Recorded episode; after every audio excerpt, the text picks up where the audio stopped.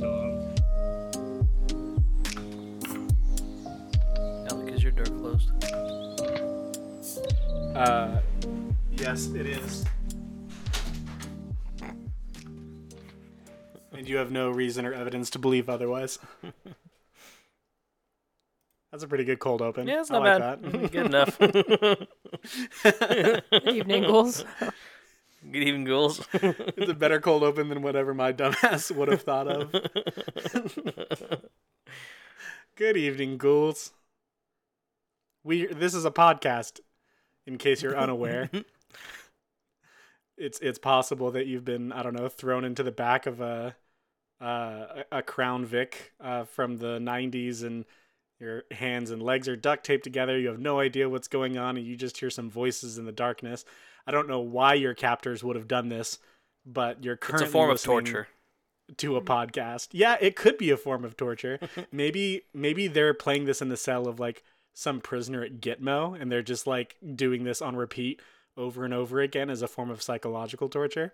Mm, Isn't that Alec, crazy that Gitmo's real and that it, like we just don't give a shit? Yeah, I know what that is. Guantanamo Bay, Oh, okay. I actually do know what that is. Commonly abbreviated as Gitmo. I didn't know that. this is actually the podcast where we review a podcast today. So Uh, is there any particular podcast in mind that we're reviewing, or are we reviewing ourselves? Is it The, that? the Last we're, of we're Us reviewing The Last of Us podcast. and its respective podcast. Who are we now? I mean, Robert The- and I are this week where we actually review a podcast, even though we've been saying that for the last couple of weeks. So, do I do the blurb? Is this an uh, is this an episode type where I do the blurb? Yeah, you do It the is, blurb. right? Good evening, ghouls, which we may have said one time or another. My name is Alec, as you may have surmised. Uh, and uh, I recently discovered I was basically media illiterate. So, to get caught up, I joined the Undead Poets Society, which is ruled by Robert Hey, and Becca in that order. That's a that's a callback. That's what we call a callback in the biz. we call a goddamn callback in the business if anyone listened to the episode before this one um, if you haven't read or watched today's subject go do your homework and avoid spoilers so that you can see what she oh, I'm keeping that in. so you can see whether or not you agree with our opinions and there's a lot of homework to do in this situation because you're either playing an entire aaa $60 video game and or watching 14 hours of a of a highly valuable like high value production produced HBO show. Um, but any whoosies, we're we're we're watching The Last of Us. and boy we're, howdy. we're reviewing it. And by the end of the episode, we're gonna raise our experiences from the dead in the form of like poems. cordyceps. Like cordyceps. It like cordyceps. Would you look at that? It's a, a circle. Full circle. A A circle of ring, Half-Life. if you will. A A ring. ring. A fungal ring. This Ringworm. show hurt really bad. A lot. I like and it only hurt worse when I listened to the podcast. It just got worse and worse. I Was I supposed to listen to the podcast? no no it was just it was just like a Oh, behind okay. the scenes I thing. was like, when did I forget this assignment? no no it's not an assignment. It was just like a behind the scenes thing that I listened to, and then I was like, wow, this is very like very good behind behind the scenes like insight. Um, and Becca decided to listen to it as well. Yeah. Um, yeah. I have watched entire shows, entire franchises that didn't have the meat on the bones that episode three had alone. You know what I'm saying? Like, uh, It's almost- I, I I haven't played the games before, but we were watching with somebody who has, and that that story is implied in the games, but these writers wrote it themselves. You know what Yeah. I mean? Which is fucking wild that they would both take an entire episode to do that and have it turn out the way that it did, and it's now side by side burned into my brain like the first half hour or 20 minutes of up which is some bullshit I man, it had it had been a while since I cried as hard as I did. Alec had to mute himself I And had to mute myself on the Discord. Becca got up and consoled me because I was just weeping, like just tears streaming down my fucking face. because Becca's It not a a man. lot. She can't understand You're the right, you're complexity of a of a of a relationship between two best buds. You know, Mm. just two Just platonic roommates. guys. two roommates. yeah, just two roommates. Um, I can do the recap if we want. yeah, go ahead. Please. Okay. Um so basically this is going to be a super condensed version, but um Joel Miller um is alive in 2003. He has a daughter who's 14 years old um when a pandemic hits the world um fungal ban- pandemic of cordyceps which they open the show explaining what it is on like a talk show um which if you don't know what cordyceps is then like where are you um it's a fungus that takes control of the the minds and bodies of insects and it somehow made its way up the food chain to humans so basically like mushroom zombies and um joel's 14 year old daughter dies in their attempt to escape to safety um, at the hands of a soldier. And flash forward 20 years. Um, Joel is kind of living on his own, like from day to day, just trying to like survive for whatever reason. And um, his brother has been lost. Um, well, just like not responding to um, communications from Joel, and so he wants to set out and find like a car battery in this broken dystopian, well, not dystopian, like post apocalyptic world um, to drive across the United States from Boston to somewhere in Wyoming to um, find his brother. And in leaving, he stumbles upon Ellie, um, where in the show he is given Ellie to transport somewhere out west. Um, along the way, they encounter a lot of friendly people and unfriendly people. He finds out that Ellie was bitten but is immune.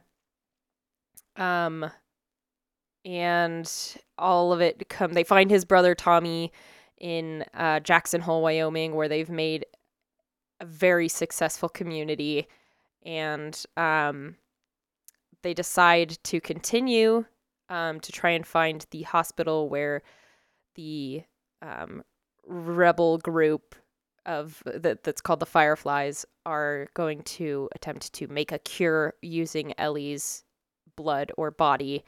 Um, they arrive there um, and get knocked out by the the guards who didn't realize who they were. When they wake up, when Joel wakes up, he speaks with um, Marlene, who is the leader of the Fireflies, who tells him that um, she's very grateful that Joel has made the sacrifice of um, giving Ellie up, and he realizes that they're going to have to kill Ellie in order to make a vaccine, um, and he is not okay with that, so he risks the lives of the entire human race to save Ellie, this girl that started out as cargo and has become his surrogate daughter, and um, they just keep going, and um, that's really told from the perspective of Joel because the show is mainly, I mean, the game you're playing through Joel's eyes, but um, this story is just a, as much about El or a, about Joel as it is about Ellie, and um, I don't know how we're gonna do this in less than an hour or just over an hour because um, there's an enormous amount of of feelings and content and storytelling to unpack. I and, think- um, I I'm really excited. I think importantly too, at the end, they don't like get away by like escaping or whatever. Oh no. Joel systematically murders every single person in the compound except for a couple of nurses um, that he comes across in order to get Ellie back and then lies about it at the end and tells her this lie that they're not even looking for a cure anymore because they found other people like Ellie and she asks him at the end like Swear to tell me. yeah swear to me that it's not all Swear bullshit and he swears lie. to her and lies to her face um And uh, it's up to you whether or not she believes that. and we can go back all the way to the beginning. I mean, And sh- talk there's a second what- season, so there's no way she can believe it for long. Well, the, the second season is the second game. yeah. So, um, if We you've played, played the it, game, so then you know where it spoil it. goes, or if you've watched gameplay, you know where it goes. But uh, Which I I know don't. she learns how to play guitar. Um, I don't know if I loved the ending at first. I didn't know if I loved the ending at first or I hated it.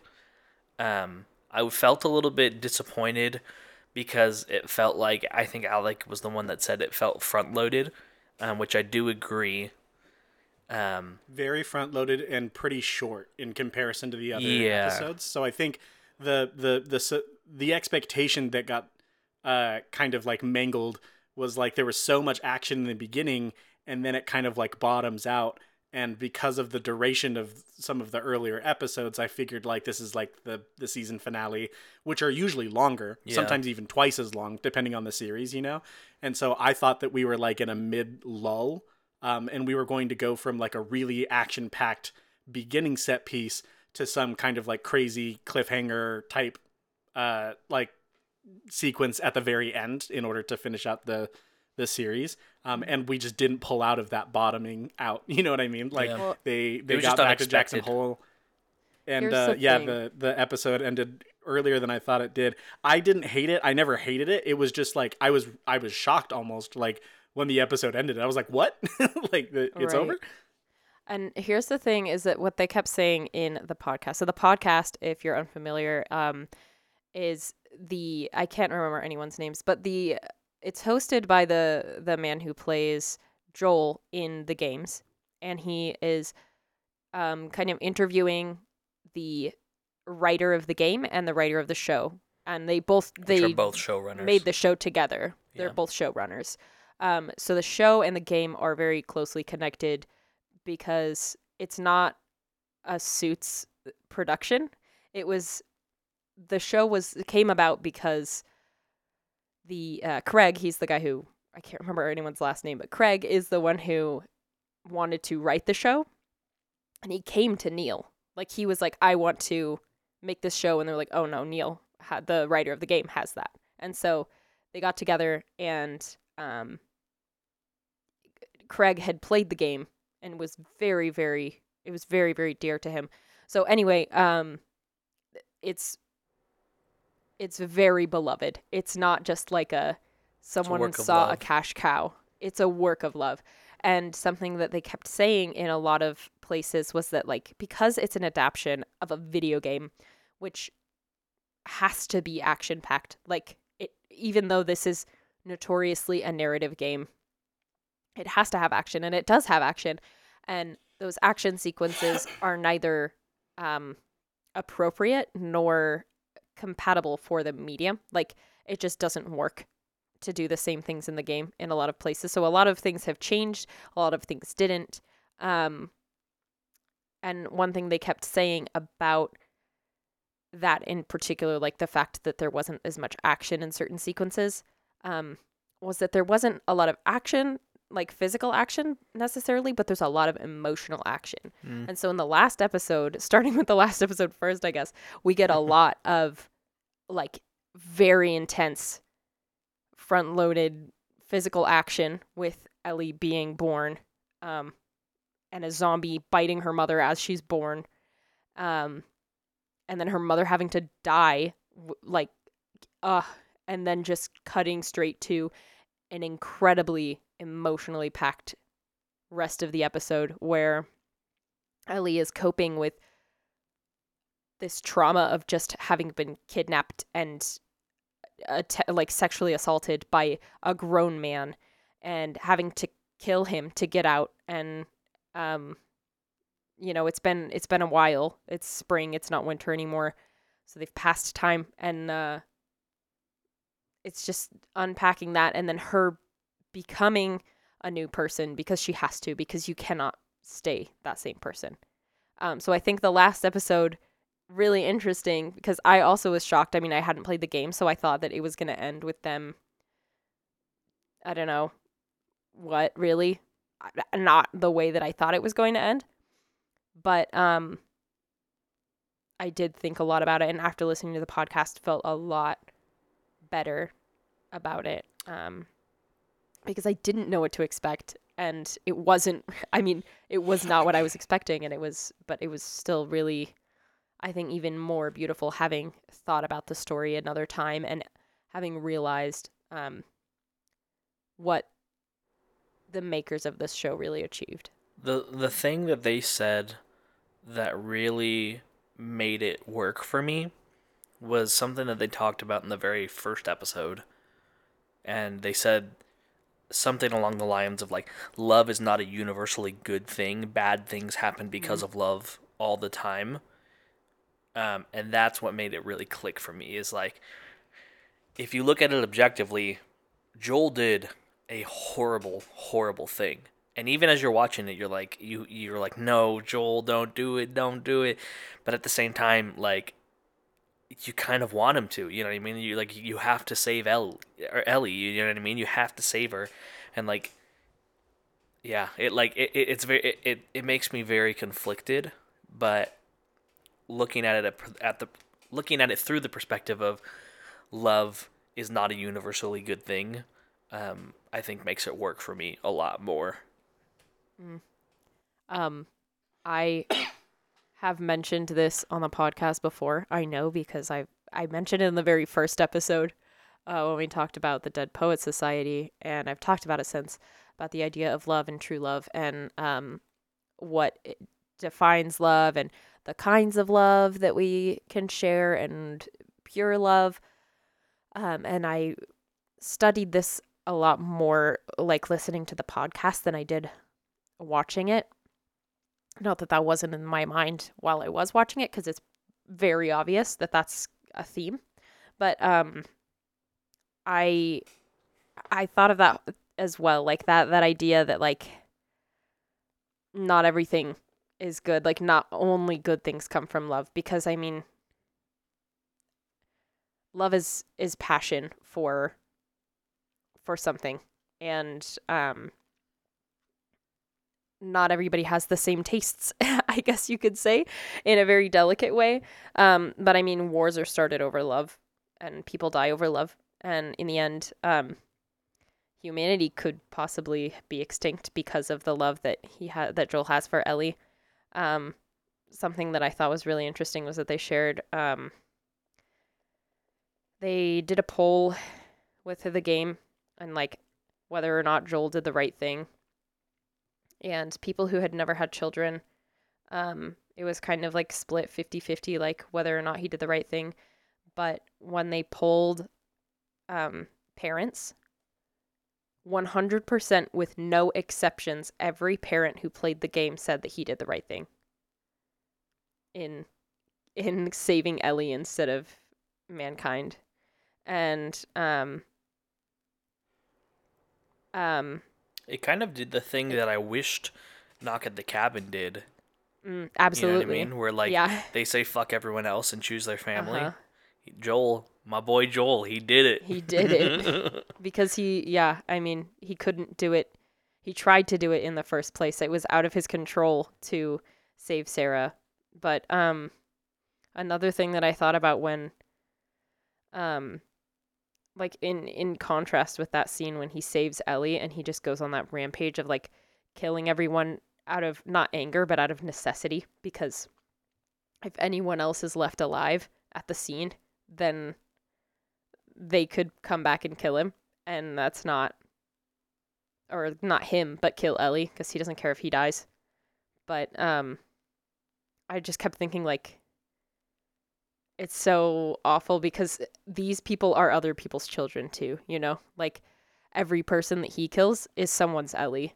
And um but you can't think of it that way especially not in like a a like post-apocalyptic a post-apocalyptic um society or world. Like you can't think of everyone else. And that's kind of the the tragedy of of love is that it becomes so self-centered you can't really have love for the entire world because it has to like you it doesn't make sense it has to run out and you have to love means that you're protecting from something and if you're protecting everyone from each other, it just doesn't work. Like, what parts are you gonna save? Yeah. I was I was worried about Joel's morality, it like the morality of his character design. I, and I need to self-report as someone who has not played the games, so uh, go away if whatever I'm thinking would have been solved by playing the game first. Um, my so yeah, I was worried about the morality uh, in Joel's character design specifically because they were kind of like playing this uh, anti show don't tell game at the beginning of the uh, series. It was mm, no, it wasn't quite that bad. So like before we really meet Joel, uh, we we find like these uh, black marketeers who have uh, injured Tess, who's kind of like his partner in more ways than one. Um, and they're obviously extremely deathly afraid of what to do now that they've hurt Joel's partner. And so you can see in the reactions of the people around him that Joel is a very dangerous like person who's like prone to violence. Um, but that's not immediately the kind of person that we see in the prologue. It's definitely adjacent. Like he's willing to like run people over in order to uh, in in order to get his daughter out. Um, but it's like a crisis as the as the show continued to go on. J- the, like Joel's propensity for violence kept on being mentioned, but wasn't super concretely shown. And so I was worried that like oh like you you want an anti-hero type character and so you have people talk about his violent past or what they did or what he feels guilty about but if you're not going to show it to me then that's like B minus C plus character building at best, you know?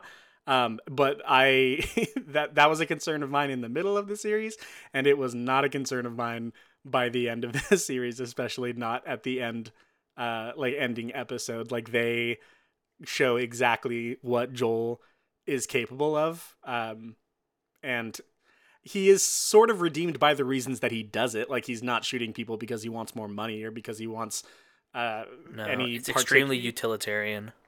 yeah, That's and yeah, and he doesn't like p- like take particular joy in it, and he's he's doing it for another person. But the fact remains that like th- like a lot of people just don't possess that propensity for violence. Like even though they might care for another person just as much as Joel does, they might not be inclined to be able to do that to other people continuously. You know, Yeah. and uh, and Joel is Joel is like just built different. It might Well, actually Ellie be is also like psychopathy in that, that too. sense. yeah, You know what I mean? They're kind of like at one point the creators were said that like it it Ellie is more his daughter than his actual daughter was because they're so much alike in that way. Because like the first time we see him beat the shit out, beat that guy up, the the fucking what's that? What, what's the uh like The- fascist it was group? just the guard. yeah, but what's the the fascist Fedra. groups?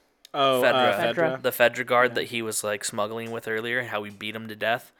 Um, and you With look his the hands, camera, yeah, dog. He the pa- camera pans over to Ellie, and she's kind of got this like smile, like "Oh my He's, god," like peeking kind of over. face. You know what I mean? So like they have they're they're kindred spirits. You know? And then her like little gun knife fetish. Yeah. which be Yep. like which is like so concerning uh or when she finds the uh clicker or whatever infected in the basement of that garage like that scene is so good because it's so tense and you're worried that something is about to happen because this is the kind of show that it is.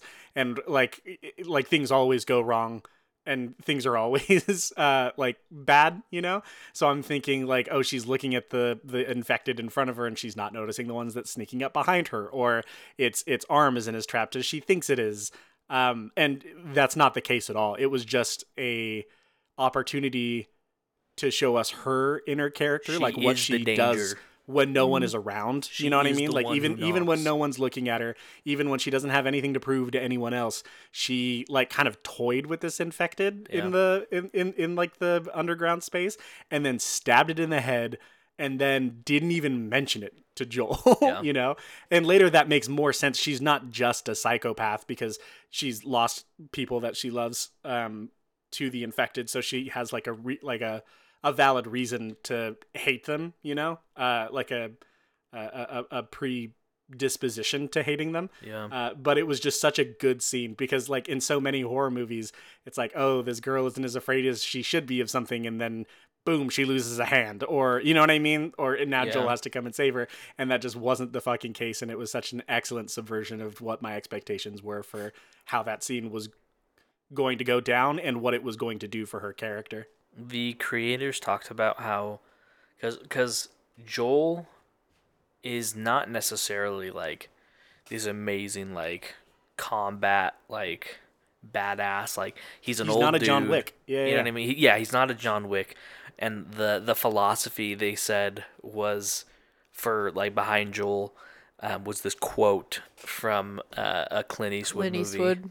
And uh, the quote is, "I've always been lucky when it comes to killing folks," and I'm like, it it oh, it that fits so perfectly. You know what I mean? Like they they brought the spirit of that to life so perfectly in Joel. Um, yeah, One thing I wanted to talk about was mentioned like the very first episode of the podcast. On the obviously like the episodes of the podcast reflect like they're they're released immediately after the um episodes of the show.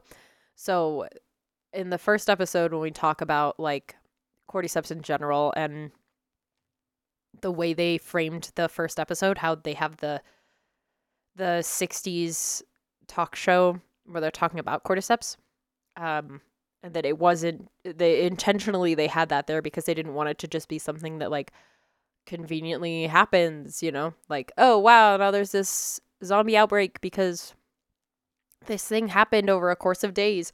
But like that they knew it was going to happen and they did nothing about it. And um just you know how poignant that is now not just in the wake of the pandemic but in the the wake of like everything bad that's happening. Like we all know it's going to happen. We are aware of the crises that will be here very soon um you know like for just a, a couple examples another possible pandemic um the um crumbling of the actual planet, you know, that we've known about for decades and and just don't do anything about because it's not convenient for us right now. Um and so I thought that was really beautiful that they they uh they all knew, like we all knew that it was a possibility that this thing happens and we just didn't do anything about it. Um even though we knew that this could wipe out the entirety of the human race, we're okay to just, you know, be fine with doing nothing. To the point where you have to bomb cities just to stop the spread and then it doesn't even work.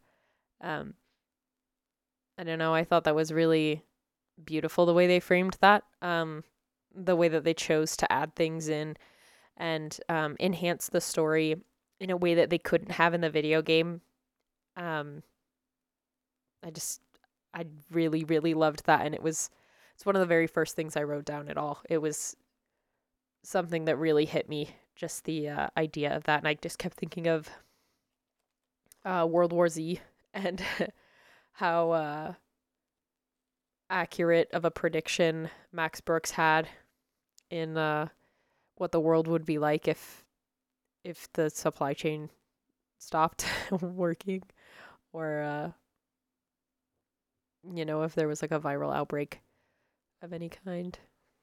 So i thought that was really really interesting and uh really terrifying honestly to think about that we we have the answers we have the keys we have the ability to stop whatever disasters we know for a fact are on their way and we don't because it's not convenient for us I want to talk about the disaster in these games and this show in particular too, because obviously what does the heavy lifting for this IP is the writing. It's it's very good. It Yeah. resonates with people.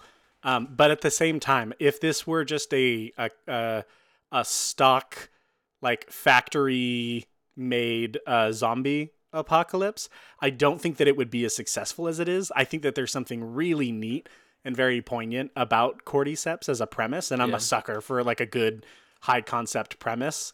and the way that like the the time that they spend in this show really showing you like like both what cordyceps is how it works and uh the very early stages of how th- uh, an apocalypse like this would be possible logistically i think we're all really well handled. Like specifically the the interview at the beginning of the first episode is cool. It's it's Love a it. good uh it's a good introduction to anyone who isn't familiar with what cordyceps is um to those poor wretched wretched souls who haven't seen the jungle episode of planet earth um, go and fucking watch it and the uh, deep sea one with all the bioluminescent fish because those two are fucking bangers.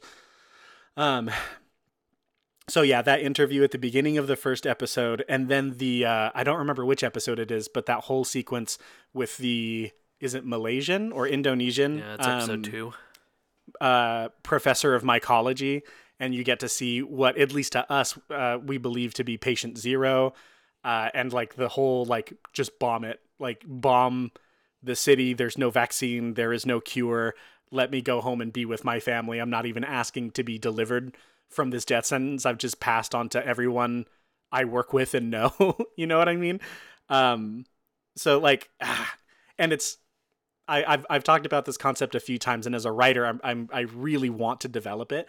But this ability to juggle while like while you're storytelling, because there's a lot of stories that are very one track. They're like they're only doing one thing at a time with any particular scene, right? Like this is a fight scene and they fight, or this is a drama scene and things are dramatic.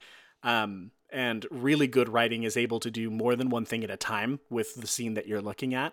Uh, and these scenes are both like they're thematic in a way like if you want to like get into like the kind of literary idea of like what a zombie is and what a fungus is and does um they also are really good world building and really good characterization uh for the people that are in them. Yeah i don't know dog. It's just really good. Above average. and again i'm a sucker for high concept premise and this is both cordyceps as a zombie plague is just a golden idea. And there are sometimes golden ideas that aren't well executed and that's a shame. Um, or there are some well executed things that don't have that great an idea and they're they're usually pretty good but the the combination of the two. the man. quality of their of their idea kind of limits them and this is this franchise this ip the the games and the the show are just that rare combination where they're just both fucking hitting dog like dual wielding so nice Hundred percent. The costuming, makeup, and special effects that went into the uh, infected are just amazing. Like, so fucking good. The clickers are horrifying in the best way possible. Like, it's, yeah, all of it's super good. And I like that they included like the clickers and the bloater, um, but they didn't. It wasn't too heavy-handed. You know what I mean? It was very like they didn't you know. gamify the show too much yeah, yeah, because there and there were certain points where like we'd be watching like, all right, that looks like a, a scene from the game. You know what I mean? You could kind of tell sometimes if you're if you've played a lot of video games, like not that it like Mm-hmm. detracted from the story, but you could kind of tell in moments where like, okay, this looks like a, a video game. But they did like, that on purpose in some areas too. Yeah, and so as a love letter to the games yeah, yeah, exactly. And so they definitely, definitely showed that that they really understand what things from the game work and what things needed to change for the screen, which uh, I feel like we have a string of uh, vid- video game movies and TV shows are like notoriously not good. You know, they're having a Um, renaissance though dude Yeah. castlevania arcane this show Um, like that's th- like those three alone those are some banger fucking shows yeah. from the last two years and they're all video game adaptations Well, and, which the, and the thing is too, like if you look at Castlevania, and compared to the games, like it's not it's not the same. It's it, it's Sure, taking sure, that you know same thing with Arcane. Like it's not. I mean, like it's it's a little bit weird with Arcane because there's not really like much story, you know. But this one, it it used everything that worked from the game and nothing that it that wouldn't have worked for the screen, and they just did it perfectly. And I think there's nothing better that there's no better example of that than uh, the uh, Frank and what's the other guy's name? Bill and Frank, Bill and Frank story. episode three. yeah, episode Shut three. up. I That don't want to cry right now. I don't want to talk about it. whoo hoo hoo. Nick, he- like, can we get, can we put some goddamn respect Put some respect on, on Nick Offerman's name, name? like, Because- just just playing that on a razor's edge, like Just- conspiracy prepper nut slash gentleman who likes to play piano and isn't secure in his own sexuality until someone comes along who can help him explore it. You know what I mean? Like that is a nuanced fucking character, and God, it's just so believable Yeah. with both of them, but Nick Offerman in particular. Like he's just ugh. Yeah, it just oh my god. When he when he looks up at him and he says, "I was never afraid until you came along." Oh, Fuck, fuck, fuck. It's just I can't I can't even I can't talk about it even. It's so fucking good. Just so simple. At, right after cuz I was right after they had the strawberries, right? The strawberry moment. Oh when they my say in the podcast, they're talking about it. so fucking that good. love is accepting that you're going to feel pain. Um, but then it comes with this beautiful strawberry moment, and like that is such a beautiful, beautiful quote from the podcast. Um, I the idea I don't know. They talk about it on like the last episode of the podcast that so many people were like calling up episode three filler because it's nothing that's explained really in the game. It's based off of, like, a line. A- and they call it filler, but um, they were like, "This is if you watch the whole show and you still think episode three is filler, then you've missed the entire point of the show." You're out of your goddamn mind. Because- both, both thematically and quality, yeah, that's insane that anyone would say that. because episode three it it gives you the whole story of the show it tells you that like it, it goes across their whole lives together from when they meet um and when all the way until the point where they have to they give everything up for each other. Bill gives everything for frank because frank can't continue going on. And so he gives it because he wouldn't have what is life without the one you love the person you love It's the most in this abstract of a thesis, you know? And it's absolutely because the show is about Joel and Ellie and the fact that Joel like there is nothing else in this world left for him except for Ellie. And Ellie is nothing without Joel. She says it over and over again um, that if he dies, that she's dead. There's nothing like, and It's whether or not that's true, whether or not that's true in like a, a literal like survival sense, like she cannot survive without him. She knows she also can't emotionally, like she could not, even if she could Mm, hunt on her own and trek across the entire United States on her own. She physically could, or she emotionally could not do it without Joel. Like there would be no point in her living because there's there's no one to save. There's no one important enough to save. Um, and same with Joel. There's no one important enough to save without Ellie, and um, that's why he saves her in the end. Is because the rest of humankind isn't worth it. And and Joel really important too about the third episode is that they often like like romance or uh like romantic attachments in in media are kind of reserved for very pretty straight people. You know what I'm saying? And so like it's like like it, it's almost impossible in in most media or at least nobody people don't put a lot of effort into making really good quality romance between old people, between gay people, between people that don't that like might not make a large portion of the audience horny just by looking at them. You know what I mean? Um, and that's a shame because the vast majority of uh, human love is going to be like like and romantic love specifically is going to be between people that uh, like either one or two people that you wouldn't personally be attracted to for whatever reason, maybe their gender or their age or their comparative attractiveness or whatever. You know what I mean? And so, uh, and and no hate to anybody who is sexually attracted to Nick Offerman and whatever the other actor's name is, um, but like, yeah, it like it, it's just good. It's just really good. Well, and it just it shows a kind of love that it doesn't talk we don't talk about enough is that like long term sustained love over That commitment, love, dog. That you know what I mean? investment, love. yeah. Well, that was the point of telling that story, right? Was that Craig wanted to tell that story of of him. He episode three is kind of like a love letter to his wife in that um he wanted to show what it's like to love across a lifetime instead of just like the first two years or like right up until happily ever after, which is never happily ever after. It's just like until you reach a certain point and then you have the rest of your life to live together. And I think it's really important, especially in our like world culture now of like immediate gratification, just like you have to be happy now and you have to um, have the perfect relationship and you have to stay as in love as you were the first three months of your relationship um, for the rest of your lives. And some people are able to achieve um, a semblance of that love, like what looks like that kind of love on the outside, but because they've worked through a lifetime of that, you know.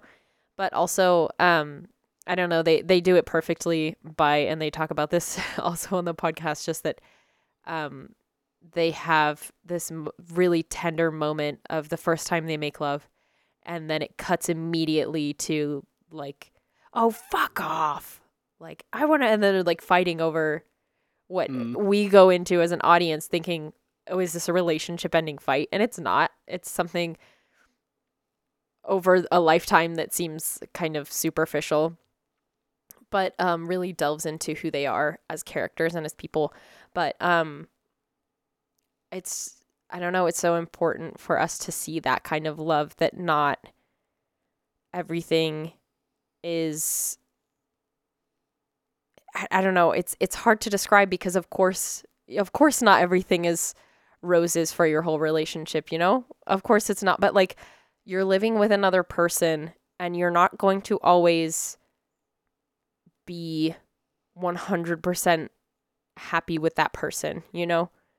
Um and it's not just like i don't know it's it's one of those things where you can't describe it until you've been in there and i obviously haven't been married for 50 years but um i think it's it's important to see that kind of love portrayed because we don't we don't ever get it you know i feel like i feel like i don't ever see that in media.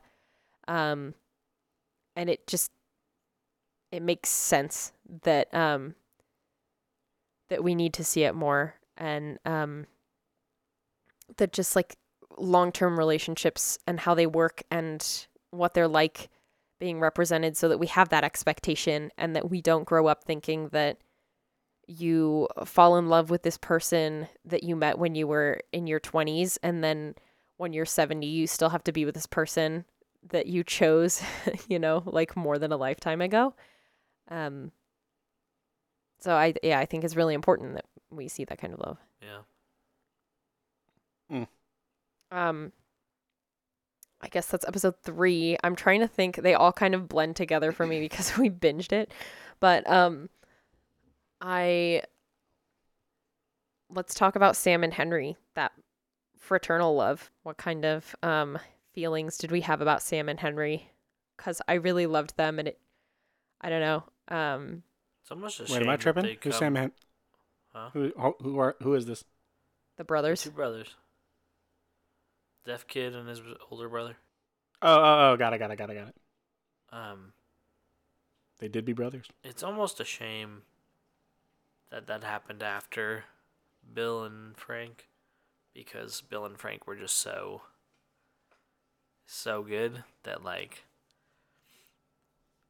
in any other moment that would have been an amazing like heartbreaking thing to happen. And like their arc i guess you would call it their story arc is very tragic. But after bill and frank i was just like i don't know i, I almost wish that it- they would have been reversed that you didn't have that kind of like emotional capacity, emotional bandwidth to like care about them as much, I guess. I don't know. Yeah. I I mean, it's the way that it's written in the story. Like they weren't going to be able to do it that way. I mean, unless they changed the story more than they wanted to. But I thought it was interesting, just like the reflection that in all of these relationships, it's better to die than to live without the one you love. Um, that Henry had to kill Sam because it was instinct. Like that's what you do. You kill a zombie that's attacking another person. Like because they're not coming back.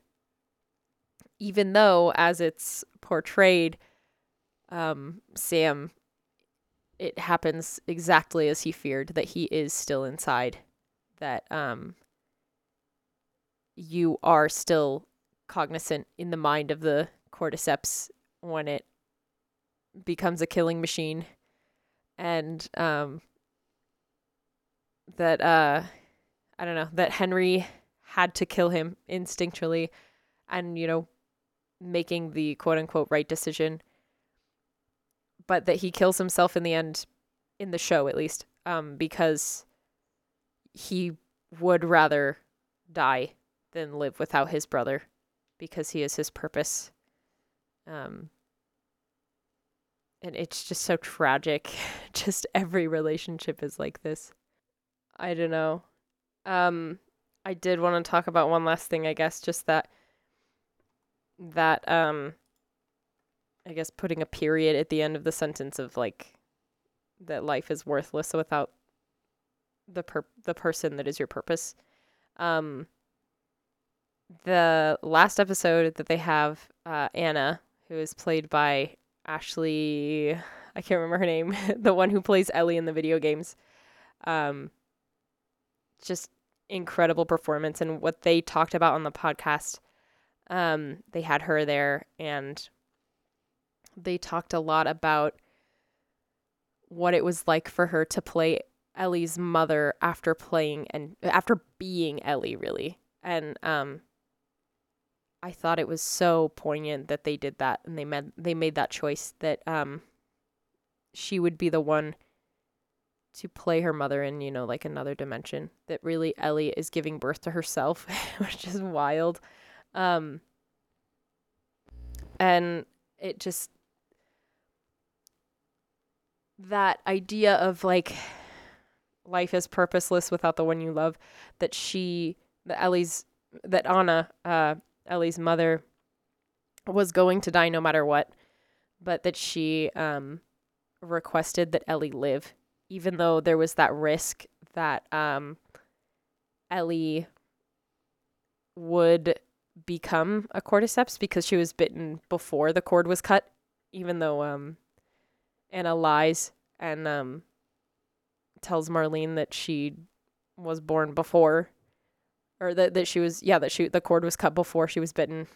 And um just so that she can die with the the knowledge that there's a chance that her daughter lives that there's a chance that she she gives her the world you know knowing full well that if this baby does turn she could kill Marlene and everyone there. And uh I don't know. I I just love this idea of of every kind of love being portrayed in this show, um, of every kind of passion being portrayed, um, down to the very the very end um, of being a father and the the daughter, and then the mother and the daughter relationship. Um, and I think it's it's so important that we see these kinds of love portrayed, and that we I don't know, that we accept that that they're there and that we try and find that in our own lives. Um I don't know. I really like I'll the show. It's so like, bussin'.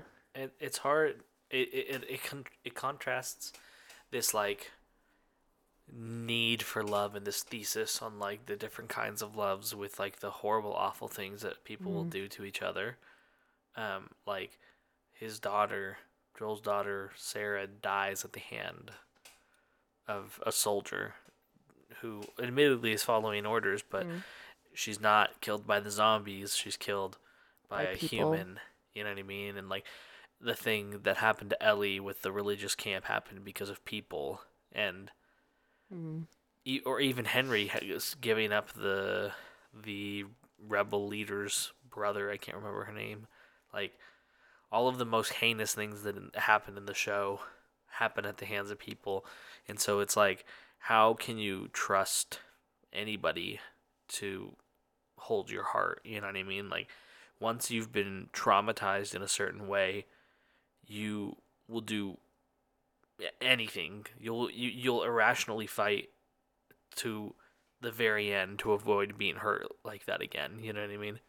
And so it I think I think that like even though that's the opposite of like this thesis on love, I think it complements it because Mm. again, not everything that comes from love is good.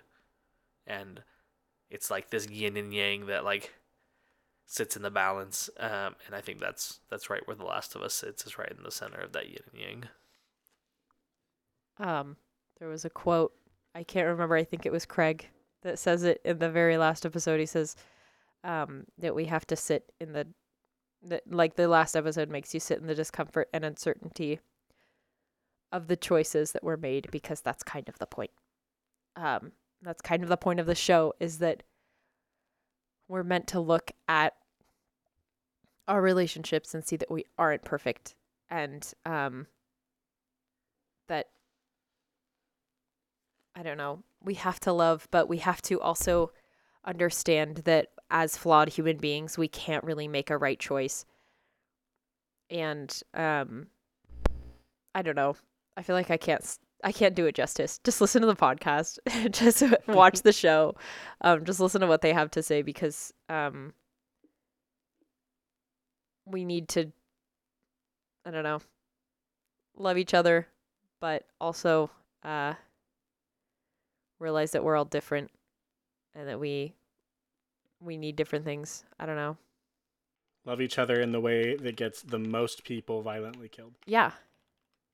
Absolutely. Well i don't know if this this is probably on Letterboxd right it is not all right well i guess we're skipping that and going right into poems who wants to go first I'll go first. all right Okay. Tell me there's a garden in the west somewhere. Tell me there's a, ha- a haven where no one needs saving and the children all grow up. Take me to the place where we can cure the last of us, where forgiveness is the only medicine we'll need. mm, Hmm. bars bars I need to get like I'll an go. insert snapping noise Just a ton of people snapping. Um, a lover's fingertips barely grazing the skin, sweeping up goosebumped limbs and up the braided spine. Rude blush, close my eyes, blow my mind out my frontal cortex. I'll bloom for you if you ask. I'll die for you even if you don't.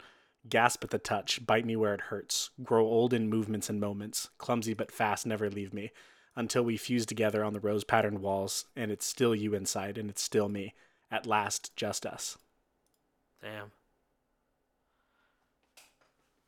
that was really good Yeah, that was great. you should have gone last you because mine's not that good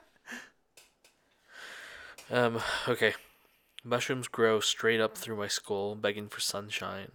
They're so tired of blank, or sorry, they're so tired of black veins and crinkled muscles, so bored of keyboards clacking and well insulated ribs. Just one bite, and the world is ours. Ooh. I like the I like that. insulated ribs. Yeah, that's my favorite. Well, line, ghouls. too. You're tired. We're tired. Go watch this if you haven't already. It's so. I don't know why you'd be so listening to this if you haven't, but it's really good. Yeah. I'm going to Alright. go play the game. yeah. So. and then watch the show again. Oh shit. Oh, shoot. All right, girls, we love you. The music's by The Great Chase, I guess think we're doing is 1984 the next 1984 by George Orwell. So go do your homework if you didn't in high school. Book. We've been telling you to read the book for a hot minute, so it's your own fault. Yeah. All right, right goals. goals. Thanks for tagging along. Good night. Good night. Goodbye, goals.